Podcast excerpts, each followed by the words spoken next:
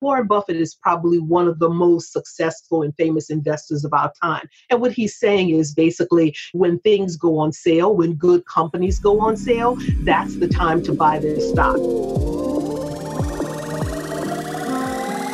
Plug into the minds of the world's cutting edge innovators, visionaries, and thought leaders, rewriting the rules of high performance at work.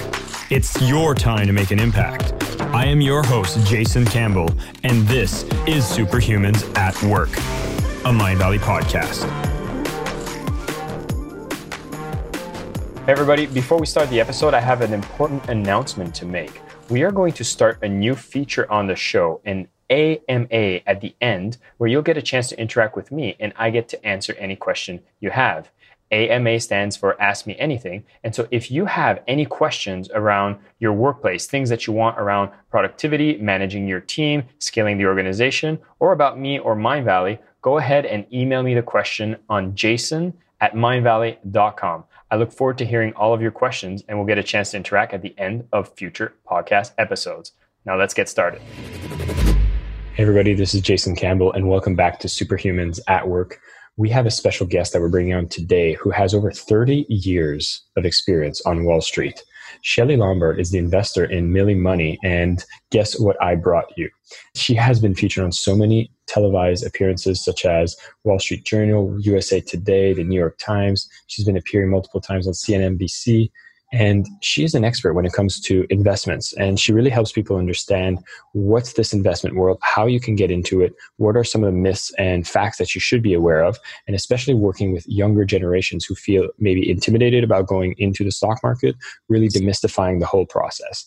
And given that we are going through some unprecedented times, I thought it'd be very useful to bring Shelly on to the show and really give us an idea of what's happening in the market right now. What are these dynamics that are at play? And are there opportunities for us as we pay attention as opposed to freezing and simply observing what's going on? And so, Shelly, thank you so much for coming on the show with us. Oh, I'm pleased to be here. Now, Shelly, you've been working over 30 years in Wall Street, and what we're seeing today, maybe some of us, it's the first time that we see a downturn, but I have a feeling that you've seen this happen more than once. And so mm-hmm. I don't know if you recognize certain patterns that are similar, and is this something that's quite different than what we've seen before?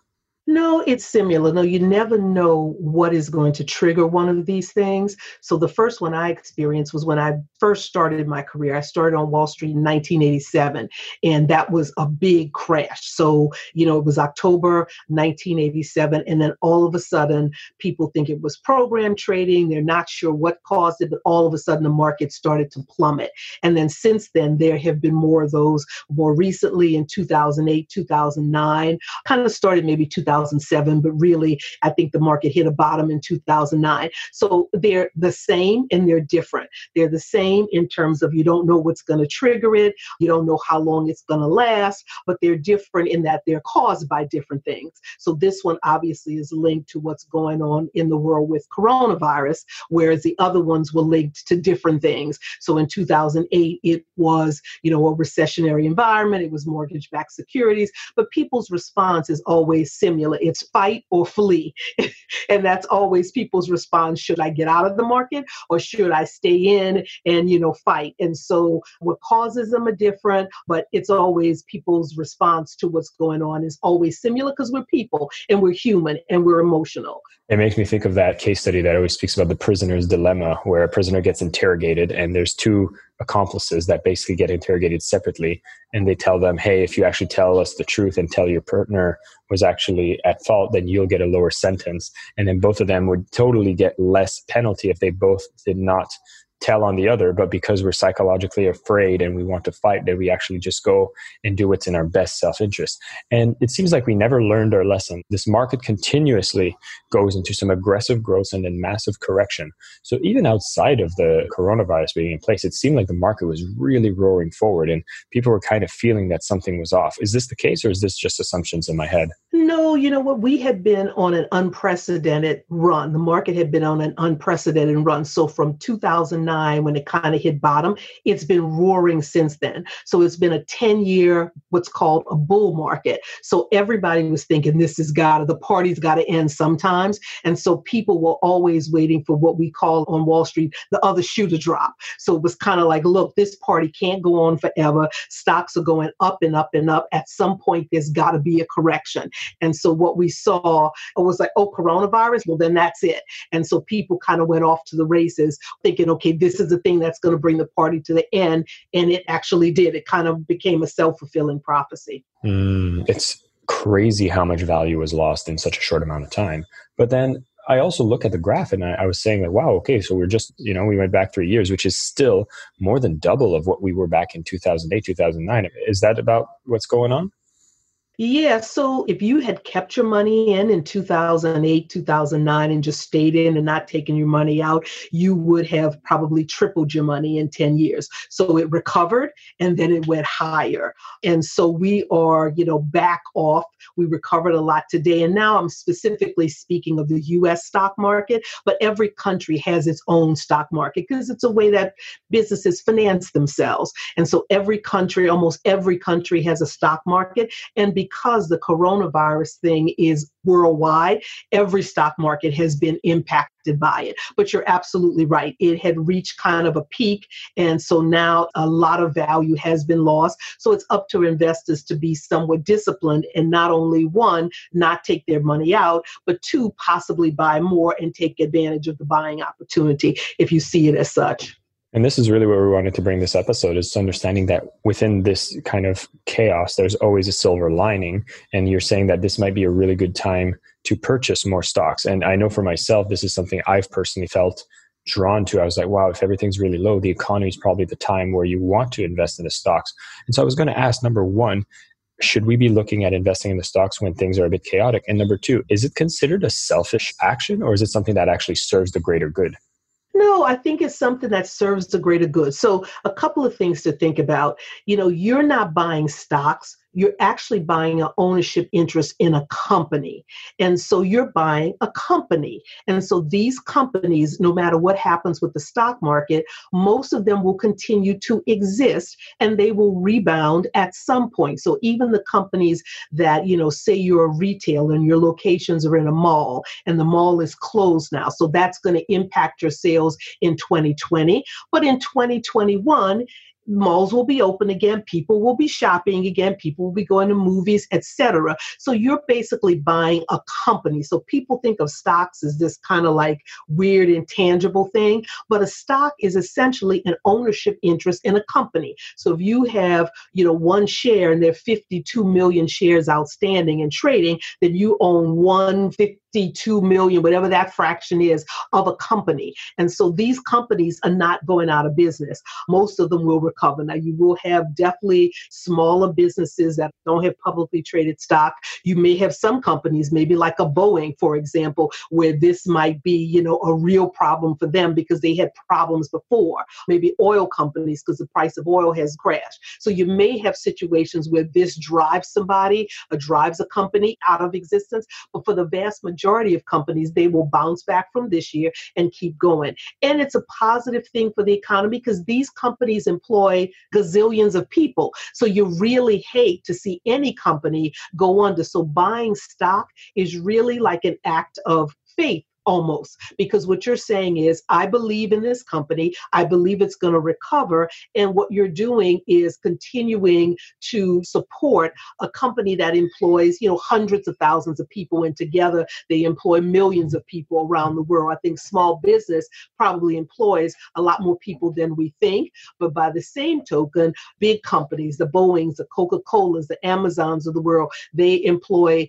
thousands of people. And so by buying their stock and helping them you know to remain viable what you're doing basically is keeping people employed. So i wouldn't view it as a selfish act at all I love how you explained that and really gave the details as to what does it mean to actually invest in the stock market because I feel like some people actually think about it saying, "Wow, like things are looking really bad. If I go and invest, am I just taking advantage of the situation?"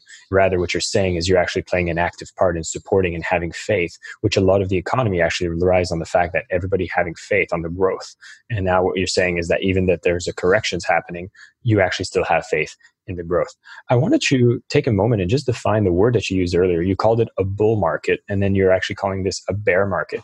Maybe give us details on what do these terms mean and how do we act on them? Because I feel like I've heard it so many times, but I don't really understand it fully right? Bulls and bears. So a bull on Wall Street is when you're bullish about something, you love it and you're a fan of it. When you're bearish about something, you hate it and you want it to go away. So a bull market is when everybody loves stocks and they're driving the price up. So we have been on a 10 year bull market run. Right now, we're in a bear market. So a stock market correction is anything up to about the market goes down up to about 20%. Anything above 20% is considered a bear market. So market correction is not really a bear market, but if the market drops more than 20%, then it's a bear market. It's kind of arbitrary, but that's generally what people consider a bear market when the market has fallen more than 20%. So a bull market is when the market is just going higher and higher. A bear market is when it's going down. More specifically, a bear market is really it's down more than 20%, less than 20%. It's considered a correction, but not in bear market territory yet. Perfect. And so, just to recap for everybody listening here, is we first went ahead and realized that this is not the first time the market corrects itself. As Shelly has explained, since 87, she's seen this happen multiple times, and there's always something different that causes it. And this time, as we were on a 10 year run on this bull market, we're seeing that the correction is happening. The coronavirus just happens to be that incident that drove it down. And now, we actually see that is considered a bear market, yet we don't really know how long this lasts or not. And what I wanted to kind of shift, Shelly, now that you've made us understand it, if we decide to take action on going into the stock market, especially when it's the times of a bear market, not only is it possibly a very good way to generate some income, but it's also a way that actually supports the economy in general. And it's actually an act of good faith, less perceived as a selfish act. And I kind of wanted to drive into some of the tactics or maybe strategies or actions that people could be taking in times like this. So I'll start with a quote from Warren Buffett, who says, Every 10 years, the skies grow dark and the heavens open up and they rain gold. And in those cases, you should rush out with a wash bucket, not with a teaspoon.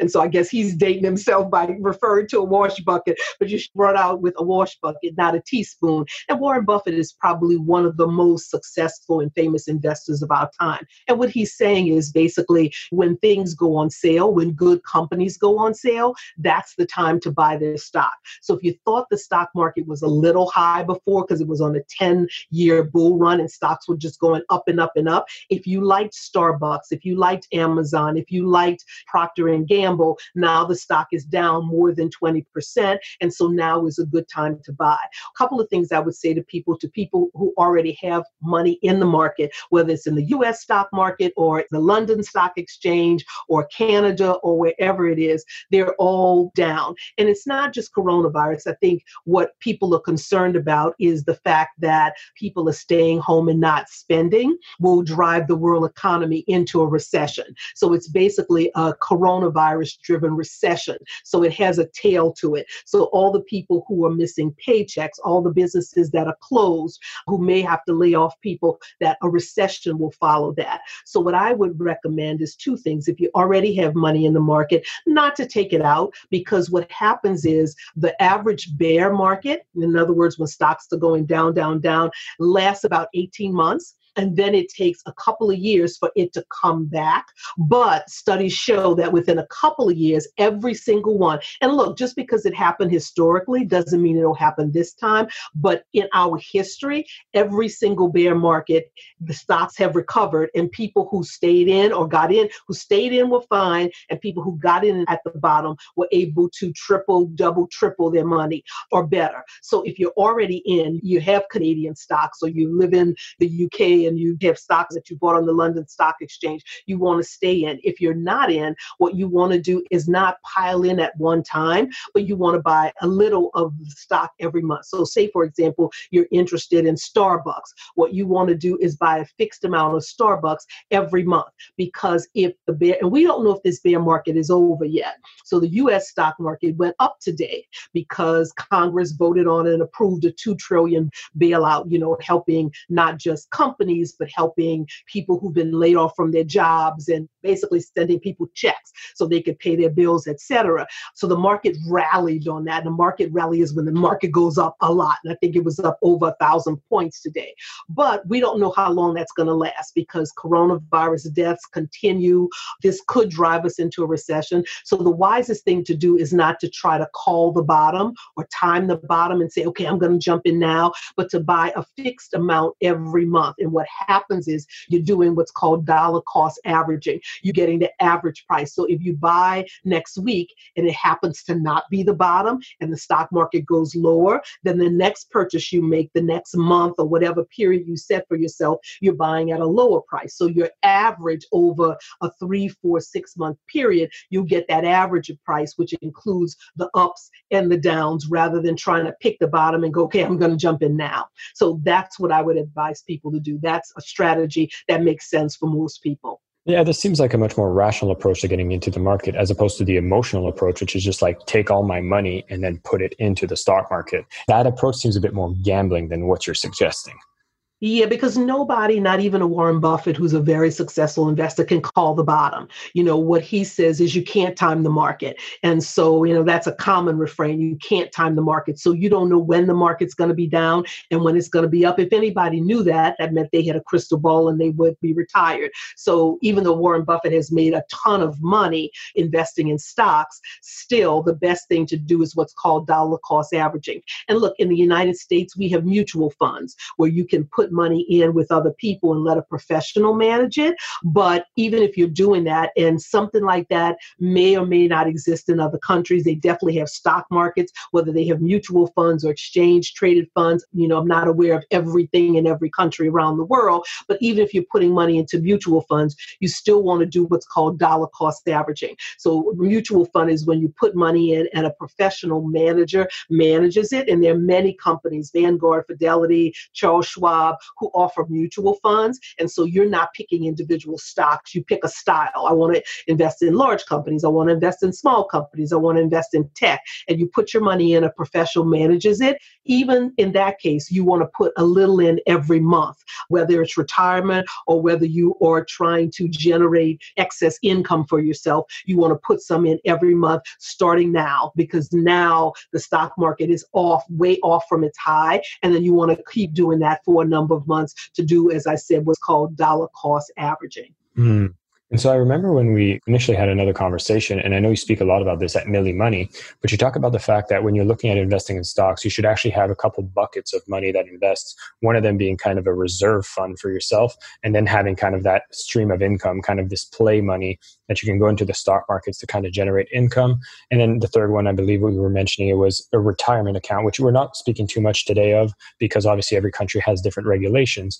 But what we're talking about here is really playing with that money that you're open to investing that is ready to be put into a long term kind of investment. And it makes me ask the question, which is you talked about having kind of that reserve fund on the side as well. Especially during these times, should we be even more cautious about how much money we decide to keep on ourselves as opposed to investing everything into the stock market? Yeah, so if you don't have an emergency fund right now, you should start one. In the United States, the government has just approved a plan. I think they're sending $1,200. I'm not sure if it's to every family or to every individual that meets a certain income threshold. But at any rate, that's a good start. Your tax refund that you get in the United States, if you get a refund, you don't have to pay. That's a good start to emergency fund. Because the last thing you want to do is have money in the stock market and it go down at the same time you lose your job. So you want to have an emergency fund, but you want to not have it invested in the stock market. You want to have it somewhere safe, like a bank savings account or something that may not pay much interest, but it doesn't move with the stock market at all. So you definitely want to have that. Whatever the retirement options are in your country, you want to take advantage of those. But you also want to have this third basket, as you mentioned, and that's a source of revenue that's separate from your career. The reason you don't want to have it in a retirement fund, because in the US, and I'm sure it's probably the same in other countries, you can't access that money without penalty until you get a certain age. So in the United States, if you have a retirement fund, you can't access it until you're 59 and a half. And so at that point, if you try to access it before then, say you want to buy a piece of real estate or you want to invest in your business or anything like that, and you take it out before you're 59 and a half, you not only have to pay taxes on it, but you have to pay a 10% penalty, is what it is in the United States. So separate and apart from your emergency fund and your retirement fund, it's very helpful to have a separate source of revenue. I'll just speak, you know, personally. My daughter works in uh, industry; she does music events, and so they are totally shut down. There is nothing going on. Every event for the next couple of months has been canceled. They were supposed to do a big festival called South by Southwest in Austin yes, this year. That is canceled. They thought this shutdown would last for a month. People are canceling events well into the summertime. And so it would be nice for her to have something separate from her career that is a source of income, a source of revenue. And so if she had, she has it now because I gave her and my son, instead of giving them Christmas gifts, I gave them an investment portfolio, small, just a couple of stocks. But it's nice to have something else. And again, it's going to grow over time. So I think the last time we talked, you know, I had the example I bought Home Depot stock at $43 a share, probably about seven years ago. I'm somebody who is a long term investor. So I'm not looking to get in, and get out, and make a quick buck. I like the company. I'm going to invest for the long term. Before it came down, it was 200, I think, and $35 a share. So I made over $15,000 on Home Depot stock. So that's money that I could have taken and done anything with a vacation, invested in a business, anything like that. Now it's come down. I think it was maybe 180 today or something like that. It's not back to where it was, but that's the kind of thing when I say a separate source of revenue. And the nice thing about it is it doesn't necessarily have to take any time away from the other stuff that I was doing. I bought that Home Depot stock, good company, good balance sheet, and I forgot about it. And I would check on it every couple of months. And because it was a good company, the price just went up and up and up. That doesn't always happen, but if you buy good stocks, then you're in good companies because it's not just stock, you buy ownership interest in a company. If you buy good companies like warren buffett says your time frame should be years out. Not what i'm going to make you know tomorrow it's going to trade up and i'm going to sell it but years out and they will just go up and up and up. Hopefully you lose some money but if you pick good companies on the whole you should make money. And most people who have been invested the last five six ten years have made a lot of money that's amazing. Shelly, thank you so much for coming here and sharing a bit of insights here when it comes to investing. I think for a lot of people that might be in self isolation, possibly, or just kind of keeping an eye on the news and really worrying, like, oh my God, what should I be doing? There's so many things that are moving. And one of the big things we talked about at the beginning, again, is that the stock market has cycles. And we're seeing that right now we're going back into a downturn, what is the bear market. And this actually creates some very interesting opportunities to buy these stocks at a discount. Now, one of the strategies that I love that Shelly has shared here is not to try to put everything in when you predict when it's bottomed out. Instead, you can use this system where you can actually invest on a monthly basis. So you average out what is the price that you're paying for the stocks for the companies that you love. I really love the ethos of the message of investing here, which is you are buying companies that you believe in. You really are looking at companies that you see that they are going to grow and they are going to make an impact. And when you're going in with this intention, every dollar that you put into the stock market is really supporting the economy as a whole, and you're actually helping support millions of jobs that are being sustained by the fact that you are investing in these large companies. So it is not a selfish act. It's actually a time for you to get very curious about it, to do more research about it, and to really see how you can jump into it if you're not in there already. And if you are curious to go more into the technicalities and more of the details of how do you get started with investing, definitely have a look at Milly Money, where there's a lot more resources about investing and you're going to be able to go deeper into the subject. What we wanted to do now is kind of have a discussion about what's going on. It's not the first time it happens, it won't be the last, and we're going to be okay. The results of the coronavirus is the fact that a lot of people are staying at home, the jobs are not being as active because we're not spending as much, and this is maybe going to trigger a recession. But fear not, we've been through this, we'll go through it again, and there's going to be some interesting things that are developing. But one of the things that you can do is really get informed, get curious, and be able to take action while keeping a reserve fund, of course, to support you during these times. And you might find yourself being able to define this new stream of income, which could be on the stock market as well. Shelly, thanks again for taking the time with us, and everybody tuning in, stay healthy. My name is Jason Campbell, and this is Superhumans at Work, a Mindvalley podcast.